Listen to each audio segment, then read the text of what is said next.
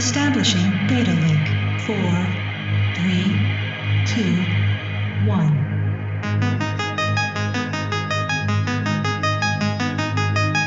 You are listening to the ABI 1.0 podcast, a podcast for the curious.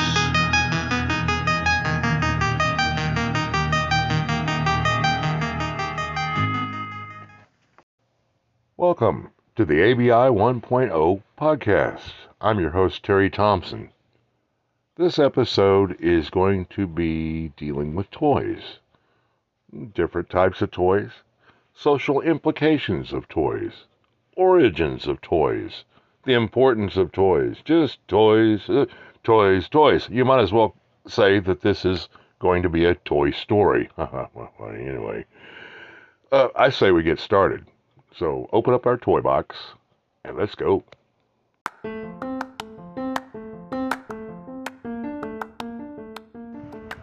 Toys, like play itself, serve multiple purposes in both humans and animals.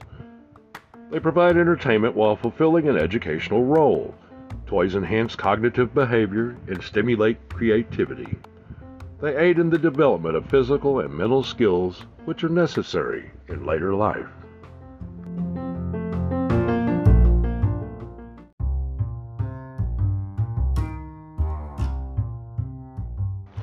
What would you say if I asked you what you think the world's oldest toy is? You would be right if you said the spinning top. Believe it or not, the oldest top ever found was dated to be about 6,000 years old, and there was a wooden top found in King Tut's tomb. Among the earliest known toys are small stone and clay balls or marbles. Marbles were found in a child's grave in Nagada, Egypt, and date from 4000 BC. Medieval toys were made of wood and included yo yo's, cup and ball toys, and, of course, the top.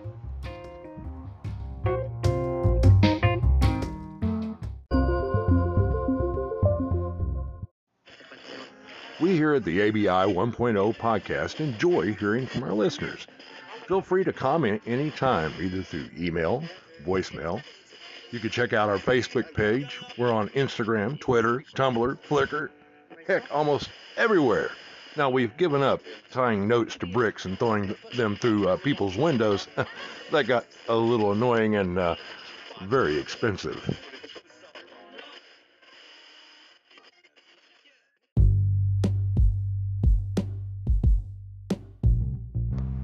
The Erector set was first envisioned by Alfred Carlton Gilbert in 1911 as he rode the train from New Haven to New York City.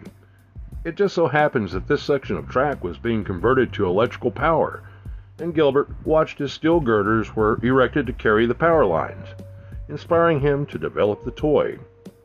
And in 1913, confident in the product's potential, Gilbert bought out his partner around the time he first introduced the Erector Structural Steel and Electromechanical Builder Set.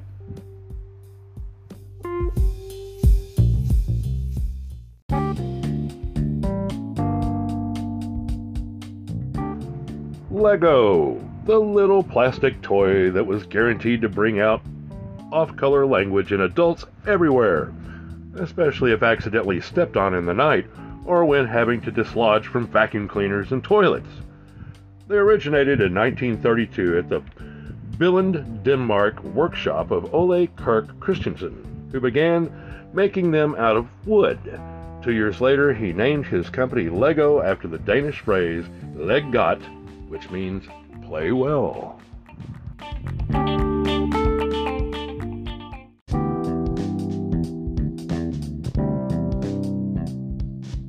As long as we're talking about engineering type toys, remember Tinker Toys?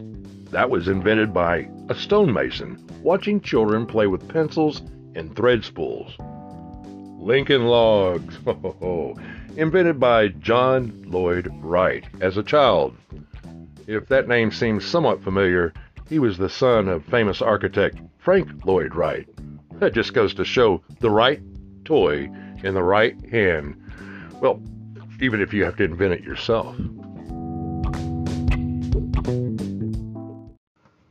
Well, those were the toys geared uh, a lot towards engineering. But what about the scientist and children?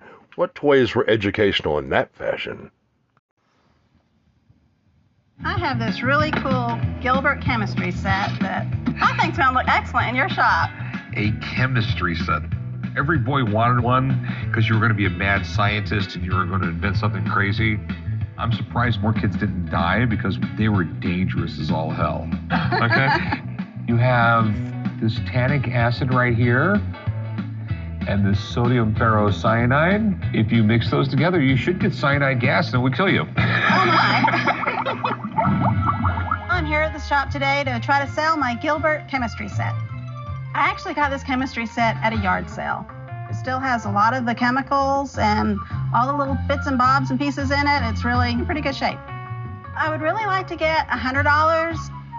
I have no need to make gunpowder or any other explosives.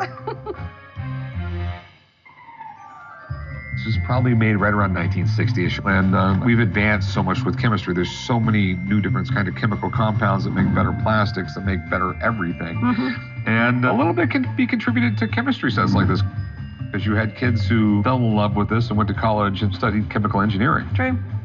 I remember I was like probably eight, nine years old. And I got a chemistry set. So now you just have to have one of these to bring back all those memories. Um, I'll tell you what, it's interesting. It really is. What do you want to do with it? well, I'm hoping to sell it. Okay. How much you want for it? I would take $100 for it.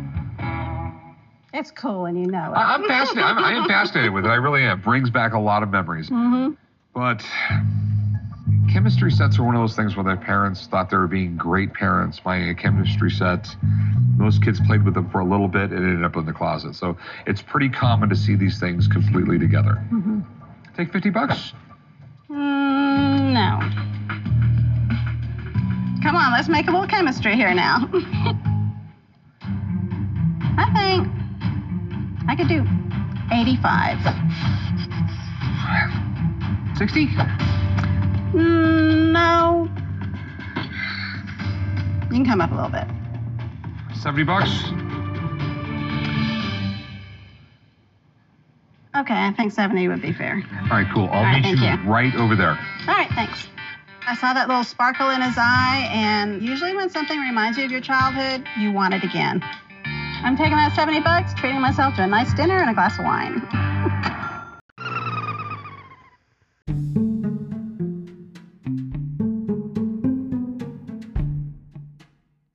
Well, that chemistry set pales in comparison to its predecessor from the same company. The Gilbert U-238 Atomic Energy Lab Kit was a toy lab set created by Alfred Carlton Gilbert. Yeah, the Erector set dude. The lab kit featured actual uranium. The Atomic Energy Lab was released by Gilbert in 1950. Today dubbed the world's most dangerous toy, apparently the Atomic Energy Lab Kit could fuel up to 150 unique experiments. Perfect for the budding little Lex Luthor or Victor Frankenstein of the house. By the way, I failed to mention that the only reason uh, that the Atomic Lab Kit was removed from the market is it sold at the time in 1950 for $50. $520 in today's money.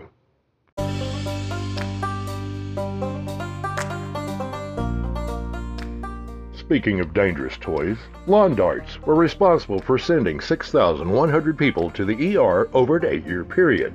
Swing Wing. Hitting shelves in 1965, it was similar to the hula hoop, except it was worn on the head, resulting in spinal injuries, and worse, it was recalled soon after it hit the shelves. The Austin Magic Pistol.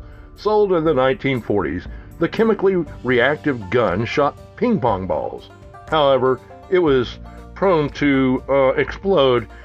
It was classified as a firearm and banned shortly after launching.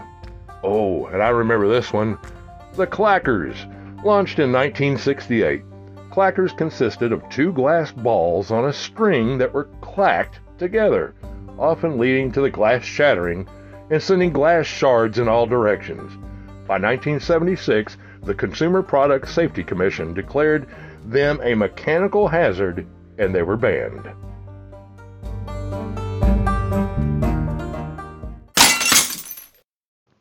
Well, thank goodness toys are much safer now. or are they? An estimated 198,000 toy related injuries were treated in hospital emergency rooms in 2020, with boys accounting for 57% of the injuries.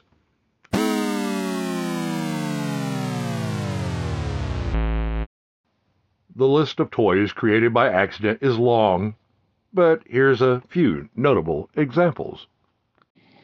We all remember Silly Putty, don't we?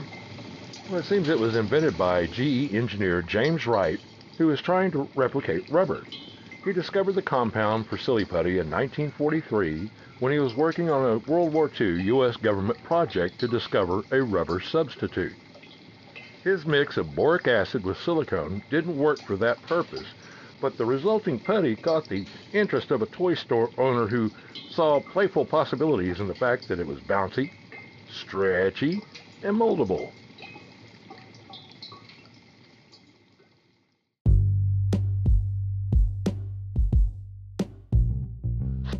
The Super Soaker. The high powered water gun was invented by nuclear engineer and part time inventor Lonnie Johnson, who had an accident with a heat pump. Here's the backstory. Johnson was working as a spacecraft systems engineer on the Galileo mission to Jupiter in 1982 when an accident prompted an epiphany. After a prototype for a heat pump sprang a leak, shooting a blast of water across the room, he immediately saw the squirt gun potential.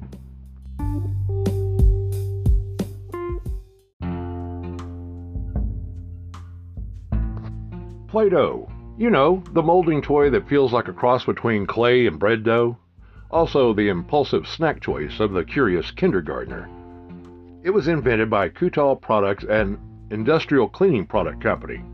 As gas, oil, and electric heating replaced coal in American homes after World War II, Cincinnati based Kutol Products was quickly losing market for its non toxic clay like compound used to clean sooty coal dust off of wallpaper. Enter the owner's sister in law, who tested the smushy, pliable stuff with her nursery school class as a molding toy, and Play Doh was born.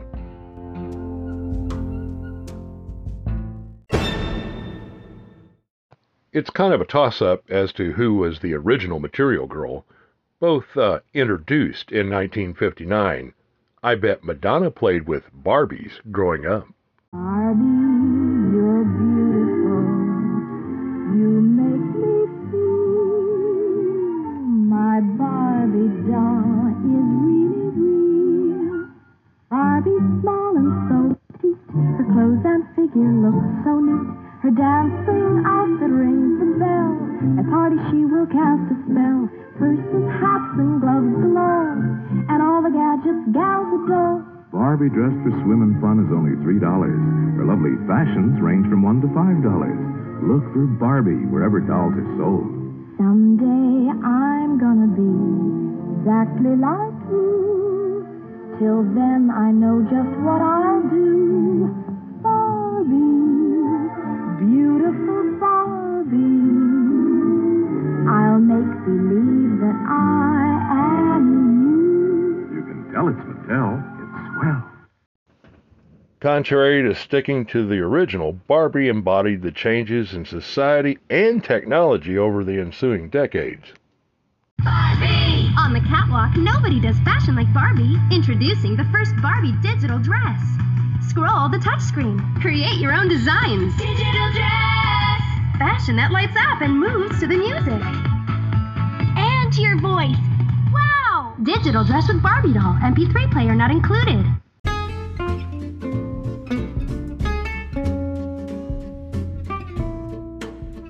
I uh, looked up the list of Barbie accessories. Let's just say we don't have enough time in this episode, or even two. And before you guys out there get all smug, I would like to remind you of G.I. Joe. Yeah, I thought so.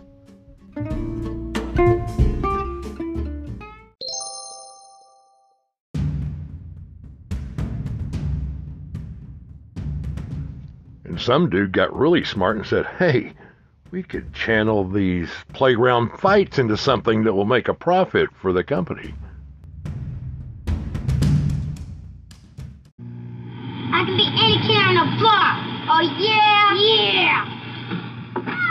Slugging it out. A left to the jaw, and. Oh, my block is knocked off. But you can press it right back on. It's Rock'em Sock'em Robots. Press this lever. He throws a right, the other a left. Knock his block off. You're the winner. Well, next time. You can rock'em sock'em with the Rock'em Sock'em Robots by Marx.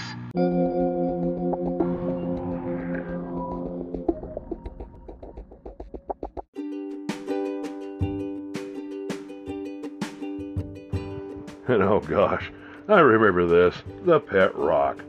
The Pet Rock is a collectible toy made in 1975 by advertising executive Gary Dahl. Pet Rocks are smooth stones from the city of Rosarito, Baja California, Mexico. They were marketed like live pets in custom cardboard boxes, complete with straw and breathing holes. The Pet Rock can still be found online, though it's no longer Dahl's business. He died in 2015. Of the unsold rocks he had left over at the end of the fad, he was indifferent. If they didn't sell, he said, he would just use them to repave his driveway.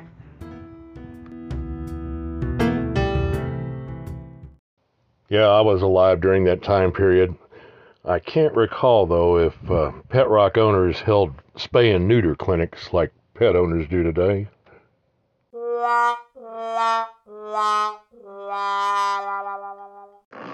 Well, here's an interesting question. What toys could you survive on? I mean, eat in, in the event of an emergency if that was to occur? Well, besides the previously mentioned Play Doh that I can think of, I did find out what was inside a Stretch Armstrong. The gel inside of a Stretch Armstrong is gelled corn syrup and is supposed to be non toxic. So chow down on it if you wish, but I prefer my gelled corn syrup to be mixed with grape flavoring, a little more runny, and on toast. His arch nemesis, Vacman, was filled with crushed corn cobs.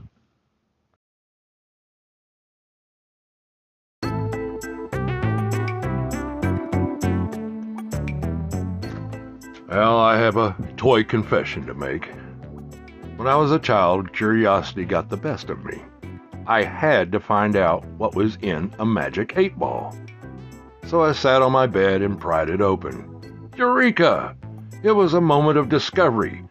The magic eight ball contains a 20 sided die.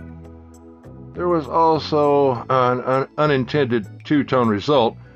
The liquid in the ball dyed my sheets blue uh, and wound up tanning my hide.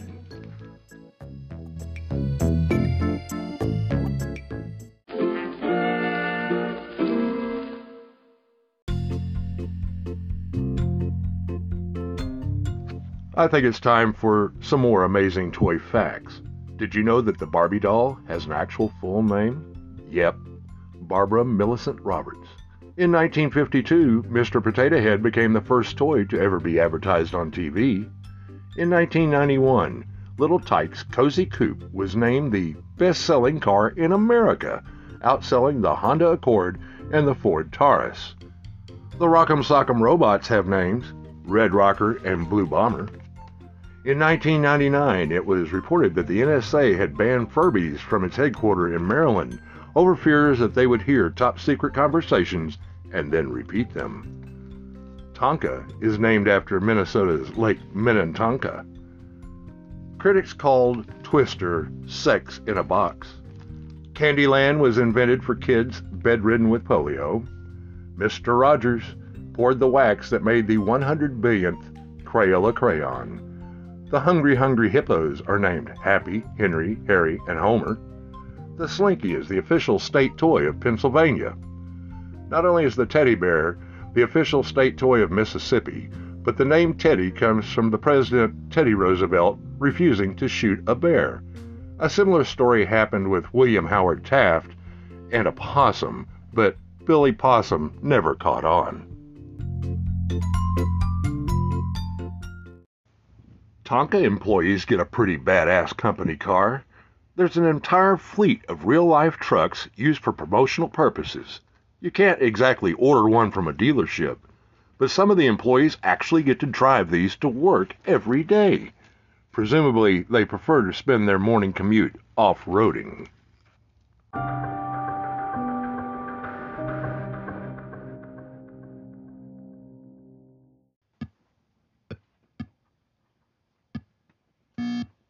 Hear that? Not only is that the sound of an early video game, it's also the emerging heartbeat of an entire industry. Some might say lifestyle.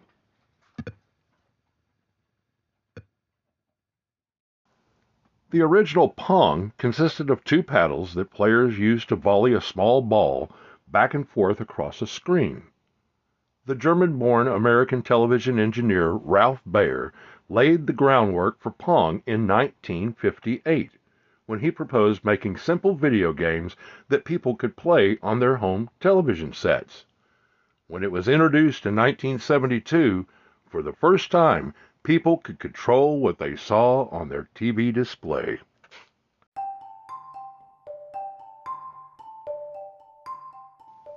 From 1972's Magnavox Odyssey, the first home video game console, to today's PlayStations, Nintendos, and Xboxes, the video game industry is now worth, as of, well, 2021 anyway, $180.3 billion.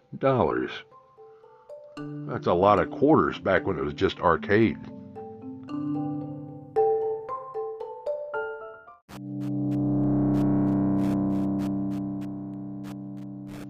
And since they're so commonplace these days, I'm pretty sure that you know about the technological advances in today's video games and video game consoles.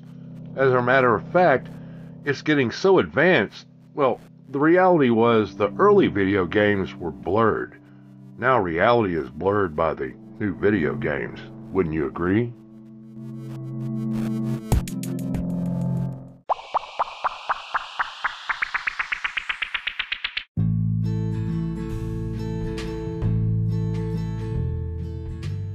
Can't forget about the toys people like to collect.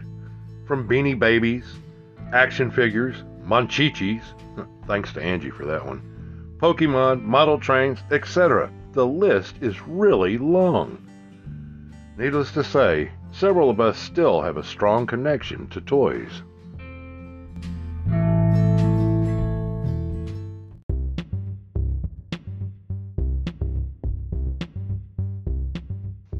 There's an estimated 6 billion toys in the world.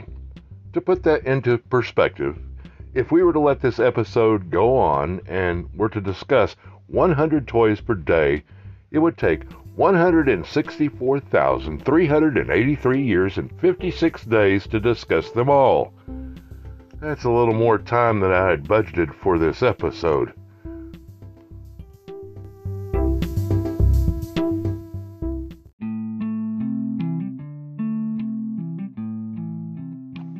I know that we haven't even begun to scratch the surface of all the toys there are, but maybe this was enough to pique your interest. And think about this. In the future, if we do make contact with other civilizations in the universe, maybe we can ask to play with their toys. Yeah. With that, this episode comes to a close. I'm your host, Terry Thompson, and for my dog Bud and the rarely shut up rooster Bubba, I could finally finish this out. See ya. To infinity and beyond! We here at the ABI 1.0 podcast enjoy hearing from our listeners. Feel free to comment anytime, either through email, voicemail. You can check out our Facebook page. We're on Instagram, Twitter, Tumblr, Flickr, heck, almost everywhere. Now, we've given up tying notes to bricks and throwing them through uh, people's windows. that got a little annoying and uh, very expensive.